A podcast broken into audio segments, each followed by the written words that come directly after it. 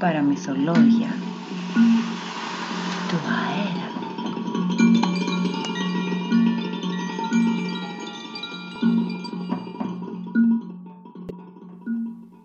Ο μαύρος γάτος. Γι' αυτό το αλόκοτο που θα σας διηγηθώ, να με πιστέψετε, δεν αξιώνω. Τρελός θα ήμουν, αφού κι εγώ ίδιος τις αποδείξεις μου απορρίπτω. Κι όμως τρελός δεν είμαι, ούτε και ονειρεύομαι. Απλά πεθαίνω αύριο και θέλω απόψε κάπως την ψυχή μου να ελαφρώσω. Μπροστά σε ανθρώπους θέλω να μιλήσω ξάστερα, χωρίς δικές μου κρίσεις ούτε σχόλια. Να μιλήσω ξάστερα για όλα αυτά που μου συνέβησαν μέσα στο ίδιο μου το σπίτι. Για όσα με τρόμαξαν και με βασάνισαν και με έσυραν ως την καταστροφή. Μα ούτε να τα εξηγήσω προσδοκώ. Μπορεί στο μέλλον να βρεθεί εκείνο το μυαλό που θα είναι τόσο ήρεμο και λογικό, ώστε σε αυτά που τώρα εγώ με τρόμο διηγούμε να μην διακρίνει κάτι πιο πολύ από αποτέλεσμα μιας σειράς φυσικών αιτιών και γεγονότων. Από παιδί ήμουν τόσο βαθιά τρυφερός και υπάκουος που μερικές φορές οι φίλοι μου με περιγελούσαν.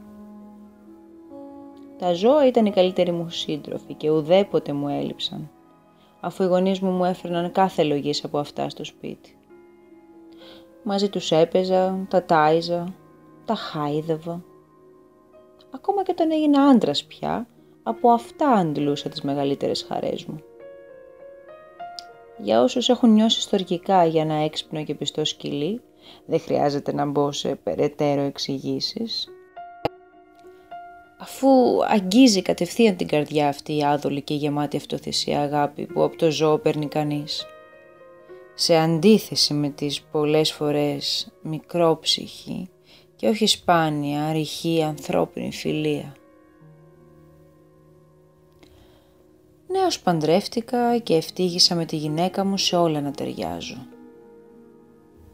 Μαζί με εκείνη αποκτήσαμε πουλιά, χρυσόψαρα, έναν εξαίρετο σκύλο, μια μαϊμού, κουνέλια και έναν γάτο. Έναν μεγάλο μαύρο γάτο, όμορφο και τόσο έξυπνο ώστε καμιά φορά της γυναίκας μου η πρόληψη έφτανε να πιστεύει πως, όπως λέγανε οι παλιοί, οι μαύρες γάτες ήταν μάγισσες μεταμορφωμένες. Όχι πως σοβαρολογούσε δηλαδή, απλώς, να, τώρα θυμήθηκα την ιστορία και είπα να την αναφέρω. Εγώ ήμουν όμως το αφεντικό του Πλούτονα. Αυτό ήταν το όνομά του, αφού μαζί μου έπαιζε, τον τάιζα και έτρεχε από πίσω μου παντού. Όπου κι αν πήγαινα, αυτός με ακολουθούσε. Έτσι περάσαμε χρόνια πολλά, φίλοι καλοί, εγώ και ο γάτος. Όμως, τρέπομαι που το ομολογώ, μέσα στου χρόνου τα γυρίσματα και ενώ ο δαίμον του ποτού με είχε κυριεύσει, έγινα άνθρωπος τριφνός, κακόκεφος, οξύθυμος, όλο και πιο αδιάφορος για τα αισθήματα των άλλων. Η ευγενική μου σύζυγος έγινε θύμα των χειρότερων μου τρόπων. Πολλές φορές την ξυλοφόρτωνα. Και φυσικά τα ζώα μου δοκίμασαν την πιο κακή πλευρά του εαυτού μου. Δεν τα παραμελούσα απλώς. Τα μεταχειριζόμουν άσχημα. Παρ' όλα αυτά, τον Πλούτονα εξακολουθούσα με κάποιον τρόπο να τον σέβομαι.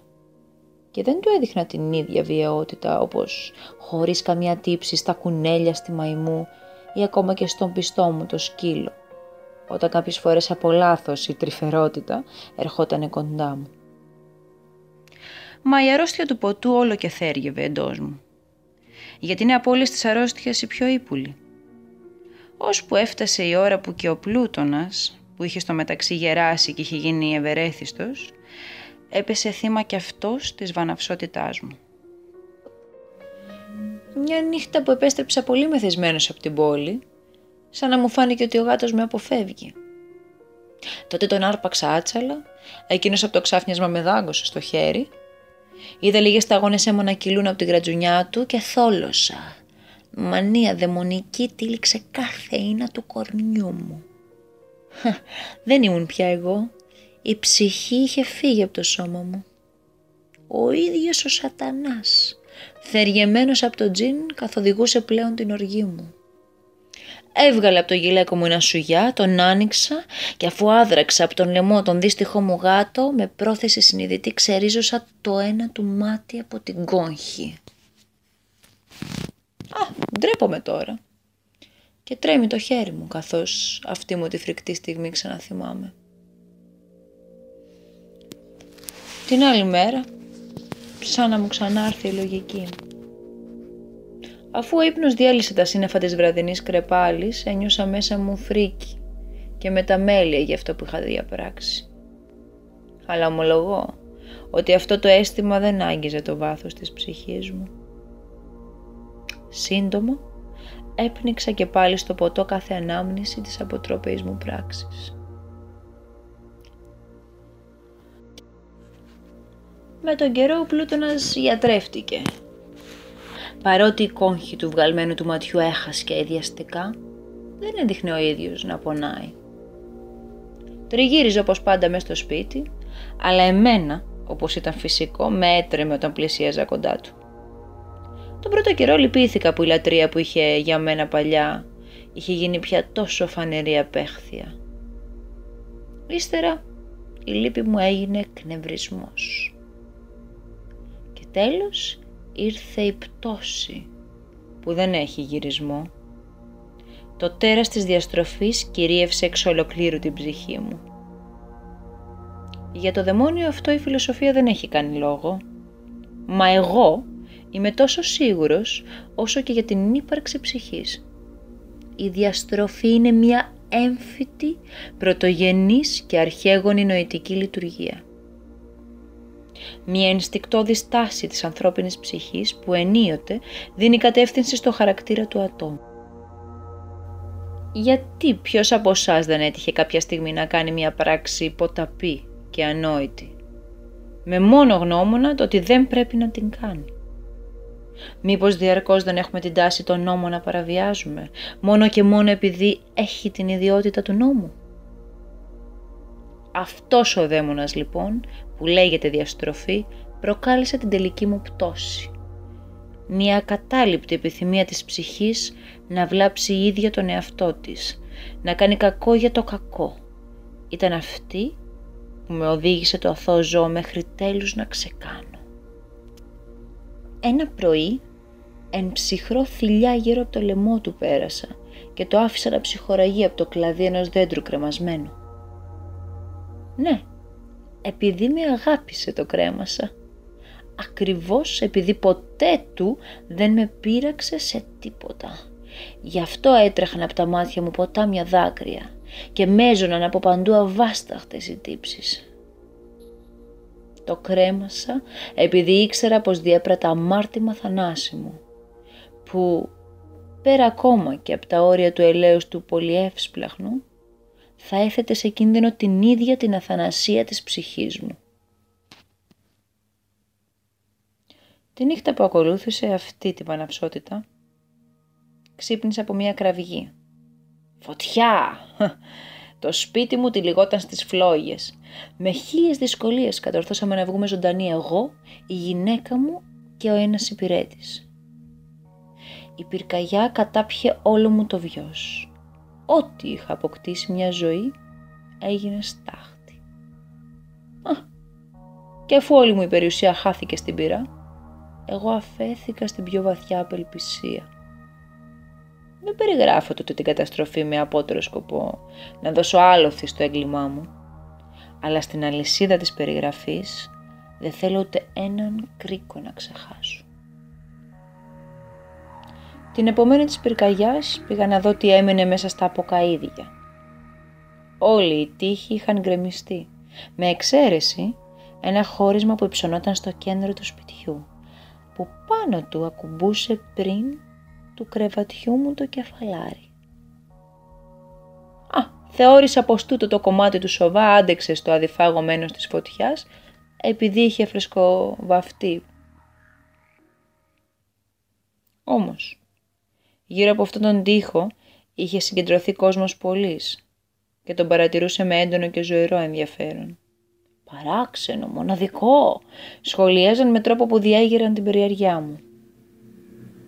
Μόλις πλησίασα, είδα εκεί, πάνω στον ίδιο μου τον τοίχο, ανάγλυφη του γάτου τη μορφή, με τόση ακρίβεια αποτυπωμένη, που η φρίκη αμέσως με έζωσε.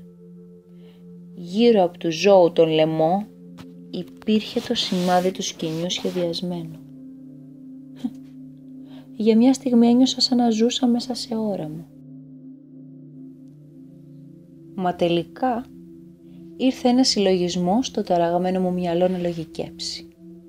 Τον γάτο τον είχα κρεμάσει σε έναν κήπο γειτονικό. Αυτός ο κήπος, όταν ξέσπασε η φωτιά, γέμισε αμέσως κόσμο από τη γειτονιά. Κάποιος μέσα από το πλήθος μάλλον έκοψε το σκοινί και πέταξε το γάτο στο παράθυρό μου να με ξυπνήσει θέλοντας. Και οι τείχοι ενοκατέρεαν πίεσαν το κουφάρι ανάμεσα στο φρεσκοβαμμένο σοβά, με τρόπο που αμμονία και φωτιά δημιούργησαν το φρικτό πορτρέτο. Παρόλο που πριτάνευσε εν τέλει λογική, αν και όχι στη συνείδησή μου, αυτή η σκηνή έμεινε χαραγμένη μέσα μου βαθιά. Αδύνατο να απαλλαγώ από την εικόνα του γάτου. Κάτι σαν τύψεις με περιτριγύριζε, ξανά και ξανά. Με έκανε να ψάχνω μέσα στα καπηλιά να βρω ένα γάτο με εκείνον που να μοιάζει. Σε ένα καταγόγιο σκοτεινό μια βραδιά, καθώς καθόμουν μισομεθυσμένος, το θολωμένο μου βλέμμα τράβηξε ένας μαύρος όγκος, ακουμπισμένος στα βαρέλια με το ρούμι και το τζιν. Κοιτούσα για ώρα στην κορφή του βαρελιού και μου έκανε εντύπωση που δεν το είχα δει από πιο νωρίς αυτό το πράγμα. Τότε πλησίασα κοντά και, του θαύματος, το χέρι μου ψηλάφισε έναν γάτο. Έναν γάτο μεγάλο όσο και ο Πλούτονας, που ήταν ο Πλούτονας φτιστός. Εκτός από μία μικρή διαφορά τους. Ο γάτος μου ήταν ολόμαυρος, ενώ αυτός είχε μία άσπρη στάμπα απλωτή σε όλο το στήθος κάτω από το λαιμό του. Μόλις τον άγγιξα γουργούρισε βαθιά, σηκώθηκε και τρίφτηκε ολόκληρο στο χέρι μου, σαν να περίμενε εκεί μόνο για να μου συστηθεί, και φάνηκε ευτυχής που τον είχα προσέξει. Αυτός ήταν λοιπόν ο γάτος που έψαχνα.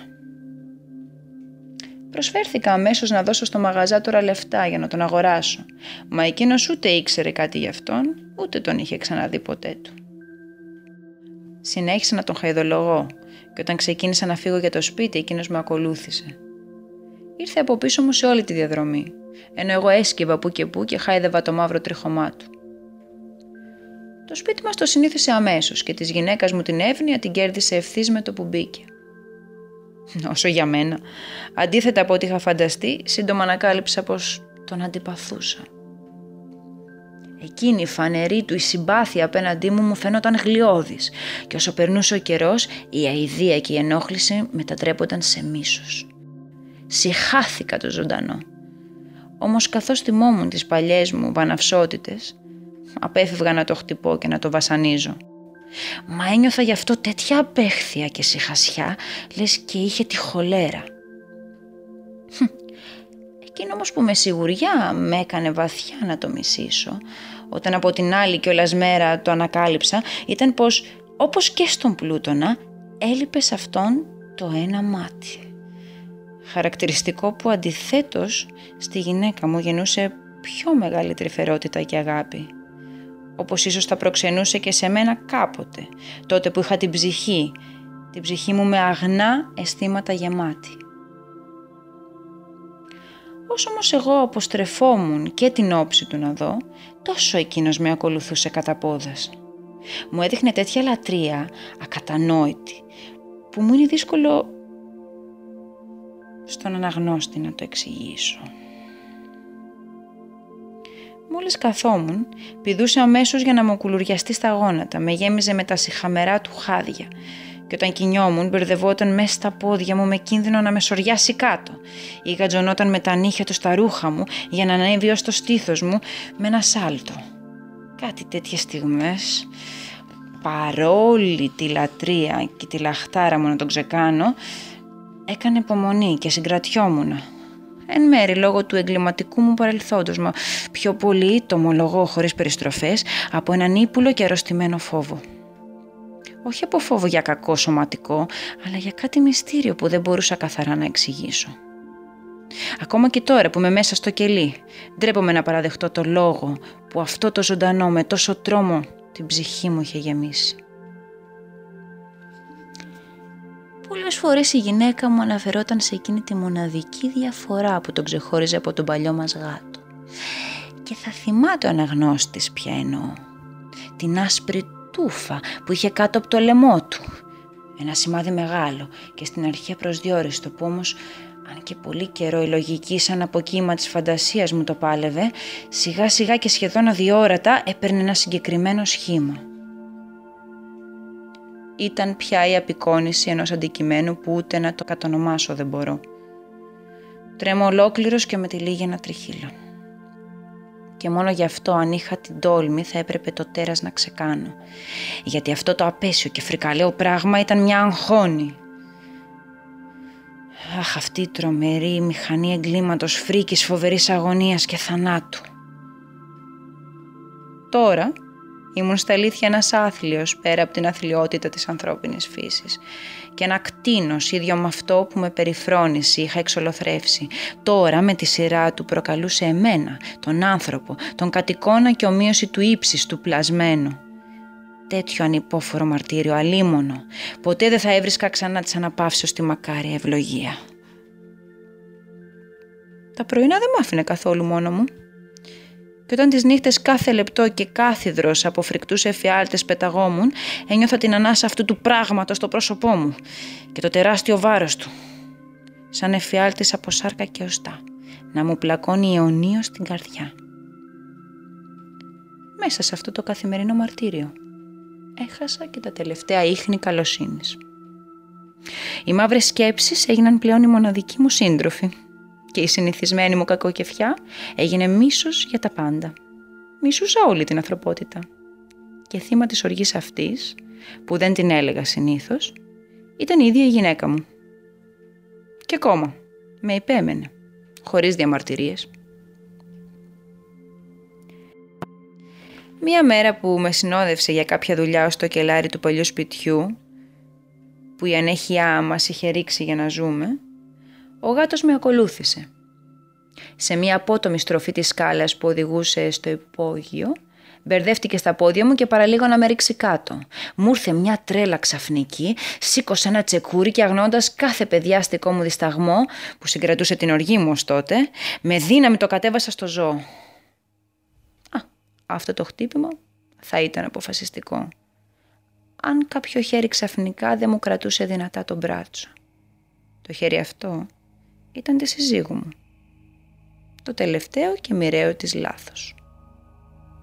Μεμένος διαβολικό, δαιμονισμένος από την ξαφνική παρεμβολή της, τράβηξα απότομα τον μπράτσο μου από το χέρι της και δίχως καν να το σκεφτώ σφήνωσα στο κρανίο της το τσεκούρι. Αμέσως οριάστηκε στο πάτωμα νεκρή, χωρίς να ακουστεί καν ένα βογγητό της. Αφού διέπραξα αυτό το ανίερο έγκλημα, είχα πια επίγνωση πως έπρεπε να εξαφανίσω το πτώμα. Να το περάσω έξω ήταν αδύνατον, αφού νυχθημερών υπήρχε ο κίνδυνος να συναντήσω κάποιον από τους γειτονές μου. Μου πέρασαν από το μυαλό διάφορα σχέδια, να τεμαχίσω το κορμί και να κάψω τα κομμάτια, στο δάπατο του κελαριού να σκάψω έναν τάφο, να το πετάξω μέσα στο πηγάδι της αυλής, σε ένα κυβότιο σαν δέμα κανονικό αφού το συσκευάσω, να φωνάξω κάποιον για τις μεταφορές και να το βγάλει εκείνος από το σπίτι. Τέλος κατέληξα σε μία λύση που μου φάνηκε η πιο καλή. Ανάμεσα στο κελαριού τους τοίχους να το χτίσω, όπως είχα διαβάσει κάποτε ότι έκαναν οι μοναχοί στον Μεσαίωνα με τα θύματά τους. Το κελάρι μου προσφερόταν γι' αυτό το σκοπό. Οι τοίχοι του ήταν χτισμένοι χαλαρά και είχαν περαστεί πρόσφατα με τραχή σοβά που ήταν υγρός ακόμα. Επίσης, σε έναν από τους τοίχους υπήρχε μια προεξοχή, ίσως από παλιό τζάκι, που τώρα ήταν κλεισμένη ως προέκταση του τοίχου. Ήμουν σίγουρος πως θα μπορούσα εύκολα να βγάλω τούβλα από το σημείο αυτό και αφού κρύψω ανάμεσα το πτώμα, να τα βάλω πάλι στη θέση τους. Έτσι, ο τοίχος θα γινόταν όπως πριν και κανείς δεν θα μπορούσε κάτι ύποπτο να διακρίνει. Δεν υπολόγισα λάθος. Με έναν υλωστό έβγαλα εύκολα τα τούβλα και αφού χωρίς μεγάλη προσπάθεια έχωσα μέσα εκεί το πτώμα, ξαναέχτισα τον τοίχο όπως ήταν πριν. Ύστερα έφτιαξα έναν σοβά που δεν ξεχώριζε καθόλου από τον παλιό και τον άπλωσα προσεκτικά πάνω από το φρεσκοχτισμένο τούβλο. Όταν τελείωσα, όλα ήταν τέλεια και τίποτα δεν φανέρωνε πως κάτι είχε πειραχτεί στον τοίχο. Μάζεψα με φροντίδα όλα τα σκουπίδια από το πάτωμα, κοίταξα γύρω μου θριαμβευτικά και σκέφτηκα. Εδώ τουλάχιστον οι κόποι μου δεν πήγανε χαμένοι. Επόμενη κίνησή μου θα ήταν φυσικά να βρω τον γάτο, την αιτία αυτής της καταστροφής και επιτέλους να του δώσω το τέλος που του άξιζε. Αν τον είχα μπροστά μου εκείνη τη στιγμή, χωρίς αμφιβολία θα τον σκότωνα αμέσως. Μα το πανούργο ζώο είχε κρυφτεί, αφού είχε τρομάξει όπως φαίνεται από το άγριο ξέσπασμα της βιαιότητάς μου. Είναι αδύνατο να περιγράψω το βαθύ και μακάριο αίσθημα ανακούφισης που έφερε στο στήθος μου αυτή η απουσία. Ούτε τη νύχτα εμφανίστηκε και ήταν η πρώτη μου φορά από τη στιγμή που αυτός ο γάτος ήρθε σπίτι που επιτέλους κοιμήθηκα βαθιά και ήρεμα. Αχ, κοιμήθηκα βαθιά. Ακόμα και με ένα φωνικό να βαραίνει την ψυχή μου. Πέρασε η δεύτερη μέρα, η τρίτη, μα αυτός δεν εμφανίστηκε. Ανέπνεα πάλι σαν άνθρωπος. Το μισητό τέρας είχε φύγει για πάντα. Δεν θα το αντίκριζα ποτέ ξανά. Εκείνη την ευτυχία μου δεν υπάρχουν λόγια να την περιγράψω. Οι ενοχές μου για το φόνο ήταν ελάχιστες. Στις ανακρίσεις που είχα υποστεί είχα αντιδράσει με ετοιμότητα και η έρευνα στο σπίτι απέβη άκαρπη. Θεώρησα τη μελλοντική μου ευτυχία δεδομένη. 4 μέρες μετά το συμβάν, μια ομάδα αστυνομικών ήρθε απροσδόκητα στο σπίτι. Άρχισαν να ψάχνουν πάλι σπιθαμή προς σπιθαμή. Δεν άφησαν γωνιά να μην ψάξουν. Σίγουρος όμως καθώς ήμουν, δεν ένιωσα καμία μηχανία. Μετά μου είπαν να το συνοδεύσω στο υπόγειο που το είχαν ψάξει πάλι 3 φορές, 4. Μα ούτε ένας μυς μου δεν τρεμόπαιξε. Η καρδιά μου χτυπούσε ήρεμα σαν την καρδιά αθώου ανθρώπου. Είχα σταυρώσει στο στήθος μου τα χέρια χαλαρά, ενώ βημάτιζα κανονικά σε όλο το μήκος του υπογείου. Σε λίγο, οι αστυνομικοί, αφού δεν βρήκαν τίποτα, ετοιμάστηκαν να φύγουν.